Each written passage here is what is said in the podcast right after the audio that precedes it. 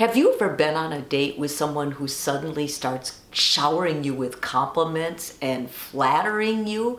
I mean, you don't even really know this person yet, and they're already professing how they feel about you and how amazing you are. Today on Reaction Reset, I'm going to talk about a manipulative tactic called love bombing.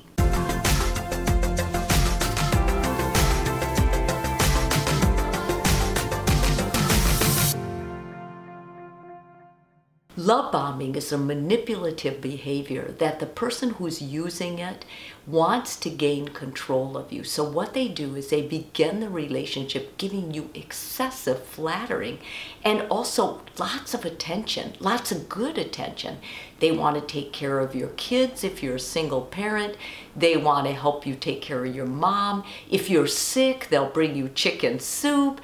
They go out of their way to make you feel special and loved. Once you're hooked on the relationship and you really start having strong feelings for this person, they start changing. They want to control you, they want to isolate you. All of a sudden, what they used to do is not what they do. They start working on your self esteem. Suddenly, it's like a light switch goes on. This person is no longer sweet and kind. This person is being mean. This person's being cruel. And they're getting you out of your comfort zones, doing things that you don't feel good about doing. Love bombing is the antithesis to real love. It's cruel, it's selfish, it leaves you feeling confused and angry and sad.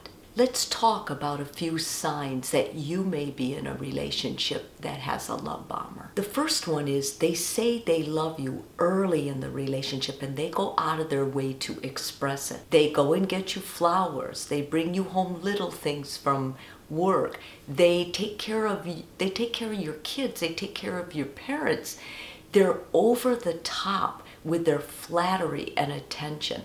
And this is the real hook, what gets you so deep into the relationship. Secondly, they compliment you on ordinary things and make you feel really good about it. Everybody wants to hear good things about themselves, but they're less sincere when they come from people that don't really know you that well and they're saying it all the time. Thirdly, they want to move fast when they become invested in this relationship, they take everything too fast. They want too much of you too soon. Examples of this would be as if they talk about things in the future, like they want to move in now.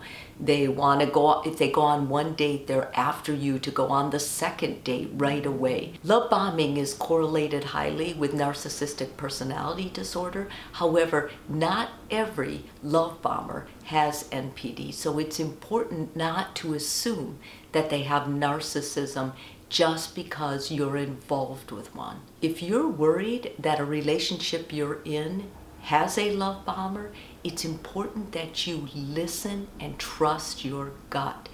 Most of the time with these relationships, you have a sense that something isn't right. Here's how to escape a potentially dangerous situation. First of all, don't feel bad for your love bomber no matter what they tell you many of these love bombers have really sad stories and they have many excuses for why they act the way they do. It's important that you do not listen or take it in. Hearing them say it is one thing, taking it in and changing your reactions because of what happened to them is not a good idea for you. Secondly, cut off all contact with your love bomber. That includes social media. You want to make very clear boundaries because love bombers have a hard time setting firm, consistent boundaries. Thirdly, seek counseling. It is very possible that you could struggle with feelings of trauma bonding from another video I made. You may want to check that out. And this is what keeps you stuck in the relationship in the past. Counseling can help you understand why you may still have feelings of trust and love with this manipulative, love bombing person. Love bombers are attentive and they do everything they can to please you temporarily. So, whatever you do, don't berate yourself for being in this type of relationship. Keep in mind, though, that this person doesn't love you. Their world basically revolves around them and their emptiness, and they're consumed about their own needs only. In the future, stay aware of how the person you're with makes you feel about yourself. Watch how they treat others. And always and most importantly, listen to your gut. Remember, change your reaction, change your world.